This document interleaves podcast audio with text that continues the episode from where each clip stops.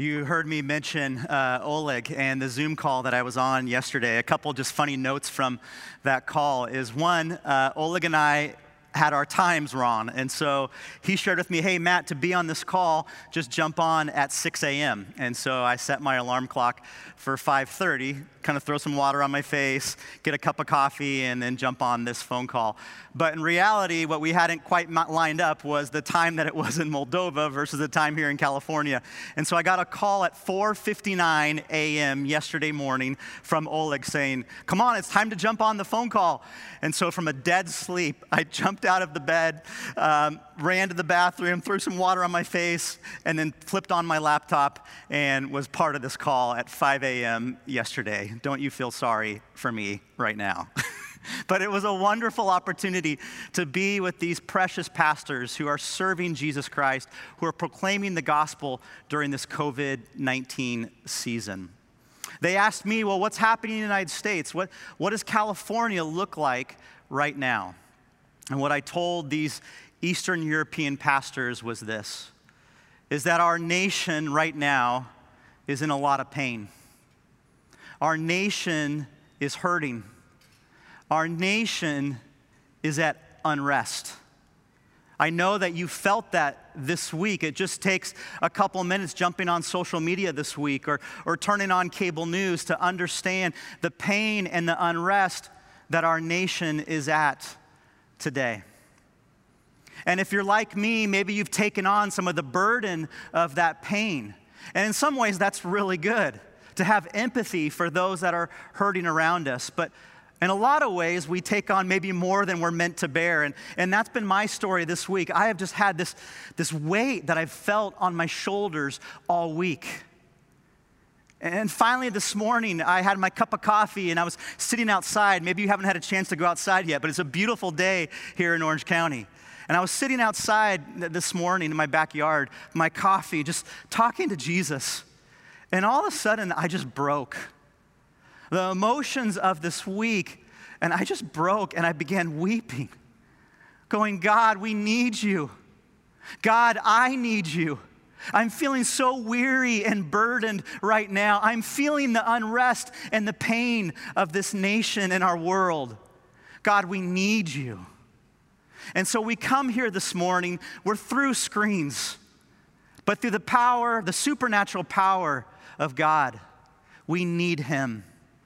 In our unrest, we need to find rest in God. And there's no better place to find rest in God than in his word. And so I invite you to grab your Bible and open up to the book of Hebrews chapter four as we continue this mini-series within this incredible New Testament book on rest. And so look at Hebrews chapter four. Turn into the New Testament. It's towards the back. Hebrews four, and then specifically go to verse twelve. If you hit Revelation, you've gone too far, but maybe that'd be a good place to sit anyway in this time. But Revelation, I mean, uh, Hebrews chapter four, beginning in verse twelve, and you can read it on the screen as well.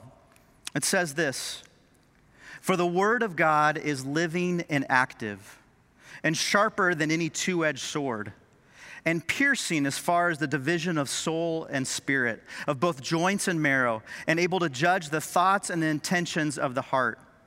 And there is no creature hidden from his sight, but all things are open and laid bare to the eyes of him with whom we have to do."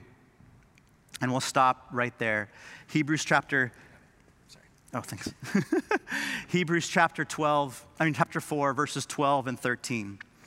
And from this passage, we see this, that God's word is alive, God's word is active, and God's word is accountable. This is where we can find rest this morning. It begins in verse twelve with this idea that God's word is alive, that it's relevant, it's moving for today here in two thousand twenty. A good cross-reference for uh, Hebrews chapter four is found in Second Timothy chapter three. In Second Timothy three, it says, "All scripture is God-breathed and is useful for teaching and rebuking and correcting and training in righteousness." Now, there'd be some, uh, if you were to approach them today and you were to ask them, Well, do you believe that God's word is relevant for today? Do you believe the Bible actually can speak into the events of today? Say you were to go into the grocery store this afternoon and pick up groceries for the week, and you were to randomly ask a person that. Probably, I'm guessing that most people would say, uh, I don't see the relevance. It's an ancient document written thousands of years ago. It might have some nice platitudes, but it certainly isn't speaking into what we're facing here today. But you look at Hebrews four, you look at here at Second Timothy three, and you see that the Bible is alive. It actually speaks into the events of, of what we're experiencing this week. I came across this photo in the A P, and it really struck me. It was here in Manhattan that there was a protest going on, and, and these two police officers got down on one knee, and, and they embraced these two protesters. And you can see that this one is just has his arms, they're just they're locked together in empathy and care for one another. But then this, this man's face just was hitting me. Of, you see the, the pain in his face. You, you see maybe even fear that he's experiencing, the unknown of, of what's happening in the world. And then you see the officer with his hand on him. Now, I yearn for this type of shalom in our world, this type of peace, this type of humility and brotherhood and unity. And yet, are we ever going to find that? Well, God's word is relevant to even the solution of our day. In fact, there's, there's over thirty thousand uh, verses in the Bible, but even if you were just to pick four of them, they would apply for today. In Genesis chapter one, it says that every man, woman, and child is made in the image of God. What this means is that every person of color is made in the image of God and has inherent value. Every police officer is made in the image of God and has inherent value. Every government official, every one of our neighbors is made in the image of God, Genesis one tells us. That is very relevant for today. You keep scrolling the scriptures in the New Testament, and you see in the book of Romans, chapter twelve, verse fifteen, it says, rejoice with those who rejoice. And then it says, weep with those who weep. What would it look like today if we did those two things? We, we had joy with those who are experiencing good things, but we also had empathy and we wept with those who are experiencing pain in our world right now.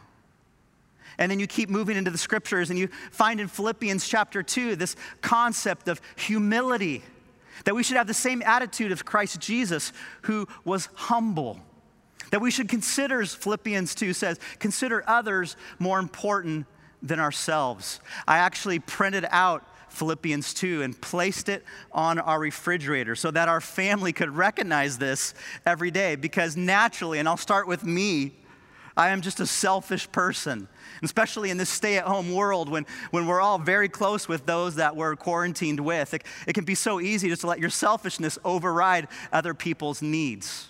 Yet Philippians two reminds us that we're called to live in humility as Jesus did.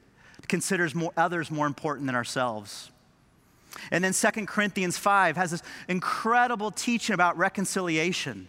It talks about how through faith in Jesus, we're reconciled to God. And then as we receive that reconciliation from God, we're called to be Jesus' ambassadors, to be ambassadors of reconciliation, to tell others about Jesus, but also to provide and, and seek reconciliation and justice in relationships with our neighbors. So there's thirty thousand verses in God's word in the Bible. And these are just four that I've quickly referenced, but you can see how they're relevant and impactful for today. Can you imagine if our world just simply lived out those four verses, how different and transformed our culture would be right now? So God's word is alive. It speaks in to our current moment. And we showed this, uh, I think it was about maybe six weeks ago, but it's from Brett McCracken, who's an author who actually lives here in Santa Ana. And he has some great things to say about where do we seek wisdom.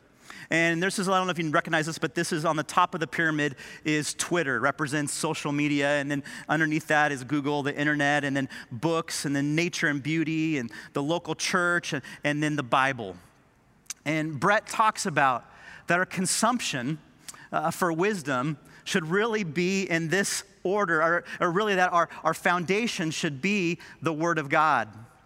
But to be honest, even this week, I probably have spent more time up here than I have here. Think about your own life for a moment. Where have you consumed information this week? If you're up here, like I have been, no wonder we're feeling so anxious right now. No wonder we have so many burdens right now. Now, should we be informed of what's happening in our culture and world? Absolutely. We should even use that as a fuel for our spiritual lives, to be able to know how to speak salt and light into our world. And yet, the Word of God, when it's living, it can speak into our lives and hearts like nothing else, so much greater than anything else we could input into our minds. Amen? Let this be a visual reminder to you that God's Word is active and alive. That's what it continues to say here in Hebrews four, that the Word of God is alive and it's also active. This word active in the original language uh, is where we get our word energy. It means power or, or fueling um, our, the, the faith of our, our lives. And so when you look at God's Word, it not only is alive and relevant, but it moves. It, it creates power as we follow Jesus Christ. It is active. There is a great story of the fourth century theologian, Augustine. And Augustine uh, was a very wealthy man. And before he became a follower of Jesus, he lived a pretty disgusting life. He just lived for himself. He used his wealth and his money to basically seek any pleasure that he wanted. He walked away from the responsibility of being a dad and left his young son and family to go pursue the pleasures of this world. One day, Augustine was, I believe, in like his mid thirties, and he was in Milan, Italy, just living this lavish lifestyle. And he was in a garden area of the home that he was staying at, and he was walking around the garden area, and he heard a small child, a small child singing something, and, and he kind of strained his ears to listen to what this child was singing, and, and the child was saying, "Get up and read. Get up and read." And at first, Augustine thought, like, is this some children's game from, from the house next door, and he's just overhearing it, and, and then he thought, well, maybe this is God speaking to me, telling me to go read the Bible. And that's just the Spirit of God that led him to that. And so he found a Bible in the home, and he took the Bible, and I'm sure maybe you've done this, I've done this. He just simply opened the Scriptures, and he landed on Romans chapter thirteen. And in Romans chapter thirteen, it says, "Walk away, rid yourself of earthly pleasures, and put on Jesus Christ." Augustine, reading those words, was instantly changed as the active Word of God changed his hardened hedonistic heart and brought him into a saving relationship with Jesus Christ.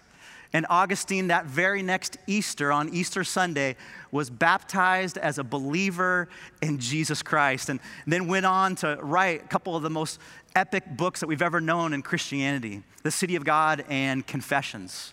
But Augustine was changed through his interaction with the active Word of God. Are you allowing yourself, yourself to be changed by the Word that is alive and the Word that is active? Now, I know some of us in our, in our daily lives come across skeptics who say, well, can, can you really trust God's Word? And, and two books I even want to give you this morning that, that would encourage you with that is, one is by a guy named F F Bruce, and he wrote a book called The New Testament Documents, Are They Reliable? And then Erwin Lutzer wrote a book called Seven Reasons Why You Can Trust the Bible. And these are excellent resources. In fact, you can just even email our resource pastor here at Calvary, Randy Harris, at rharris at calvarylife dot org. In fact, we'll put that in the link here on our page. And you can find resources like this to dig in to the reliability of the scriptures so that you can grow in your faith and confidence that God's word truly is reliable and it's active and it is alive. God's word is ready to change us. As Psalm nineteen proclaims, listen to these words, they're so good. It says, the law of the Lord is perfect, restoring the soul. The testimony of the Lord is sure, making wise the simple. The precepts of the Lord are right, rejoicing the heart. The commandment of the Lord is pure, enlightening the eyes. If I were to tell you this morning that there is something you can do this week to grow wiser, to restore your soul, to enlighten your eyes, to make your heart rejoice. There's actually something you can do this week to have those things happen. You'd be like, okay, what is it? Like, let me know. I, I want to know what this is. Well, it's God's word, Psalm nineteen tells us. It changes us from the inside out. The theologian Dwight Moody says it like this: this book will keep you from sin, and sin will keep you from this book. Are you ready to be transformed by the active and alive Word of God? We gave you a challenge at the beginning of our Hebrew series, and that was to, to read the book of Hebrews. In fact, you could even do it in one sitting in, in about forty-five minutes. And I want to challenge us again, whether you did this the first time or not, to this week to find rest in the Word of God by reading the book of Hebrews. Read the whole thing. Take this challenge, and we'd love to hear about it, what some of your conclusions were, how this even energized your faith this week. And so God's word is alive, it's active, and God's word is accountable. Verse twelve goes on to say that the word of God is sharper than any double-edged sword. It penetrates even to dividing soul and spirit, joints and marrow. It judges the thoughts and the attitudes of the heart. Here is a photo of a first century Roman sword. It was a double-edged sword. It's called a gladius. And the Roman soldiers, this became their favorite weapon to use in battle. And they were nicknamed gladiators as a result of using a sword that was called a gladius. It was about uh, eighteen to twenty-five inches long. The Romans actually adapted it from another nation that they had conquered pre-Christ. And they kept developing it, sharpening it, and it became, as I said, the go-to weapon for Roman soldiers. So as Hebrews is written, when he refers to a double-edged sword, that culture would understand what he was talking about, uh, something, an instrument like this. Now, no one would want to be cut by a double-edged sword, obviously. Yesterday, I was uh, pruning some roses in our backyard, and I have some cuts to show for it. And those hurt, right? It's even a little rose prick, like, ow! And so no one wants to be cut. And yet, God's word is an instrument to cut out, cut us in healthy ways. And here's what I mean. Maybe you recognize this photo. Maybe you've actually had this point of view before. This is a surgery light when you're laying on that surgical bed and looking up. Now, when you have surgery, they're cutting out something from your body that isn't good for you. They're restoring you back to health by taking something unhealthy out of you. And that is the purpose of the Word of God. It's sharper than a double-edged sword. It's meant to cut out the things in our lives that don't honor God, both in our heart and our mind and our actions. A few years ago, maybe you remember this, but I actually had eye surgery because I had skin cancer on my left eyelid. In fact, my surgeon said I was the youngest patient he'd ever seen with this type of skin cancer before, so I was happy to win something. And so as I sat on this bed looking up at a light just like this, they performed Mohs surgery on my eyelid. And what they did, not to gross you out, but they would cut layers of my eyelid out, and then they would put that under a microscope, and they would see if there was any cancerous cells uh, in that layer of skin. And so they ended up doing four cuts of Mohs surgery on my eyelid. As they kept cutting, going under the microscope and seeing that there was still cancer there, they'd have to come back and make an additional cut until they were certain that they had gotten all the skin cancer out of my eyelid. And that's how God's word works. It cuts out the things that don't honor God in our lives. I'm wondering during this week of unrest, if God's word is waiting to cut out the anger in our lives, if God's word is waiting to cut out the pride in our lives, if God's word is waiting to cut out the indifference in our lives. I had a friendship with, or I have a friendship with an African-American pastor named Lamont. And Lamont and I, over the last few years, have had a lot of discussions about racial reconciliation. A couple years ago, we were having lunch, and I had heard about a conference in Memphis that was honoring uh, the death of Doctor Martin Luther King. And I gathered together some funds, and I presented Lamont an opportunity. I said, Lamont, you're a leader here in Santa Ana. I want to use these funds to send you to Memphis to be part of this conference honoring Doctor King. And I want you to learn all you can from that, and you can bring it back here to Santa Ana to teach the rest of us. And so Lamont went. About a week after he came back from Memphis here to Santa Ana, we had coffee together. And I go, Lamont, tell, tell me about the conference. I, I want to know like what you experienced, how it was being at the very spot where Doctor King gave his life. And so Lamont's telling me details about what he saw and learned. And, and then the Spirit of God just cut to my heart, using God's word. In Galatians, it says, walk alongside each other. And here, God's word and the Spirit work together to convict me. As Lamont sharing what had happened in Memphis, I began to realize I let him go alone. I said, Lamont, this is your deal. I'll support you in this, but, but you go to Memphis and, and I'll cheer you on. But instead, God used his word and his Spirit to challenge me. Matt, this isn't just Lamont's deal. This isn't just something that you, that you cheer on from the sidelines. I'm calling you to be involved. You should have gone with Lamont to Memphis to walk side by side with him in this calling. And I was just convicted right there. I'm praying for more conviction in my indifference, that this issue of racial reconciliation that, that honestly isn't at the top of my list, that God would change me and cause my indifference to be moved to empathy and then to action. That's what God's word can do for all of us. John Stott, the theologian, says it so wonderfully when he says, we must allow the word of God to confront us, to disturb our security, to undermine our complacency, and to overthrow our patterns of thought and behavior. That's so good. Will you allow God's word that's alive, that's active, and wants to be accountable? Will you allow that to speak and change you even today? Now, how does this passage relate to our theme of rest beyond the ways that I've just mentioned? Well, as you look at the scripture here, you see that it refers to a couple of interesting words.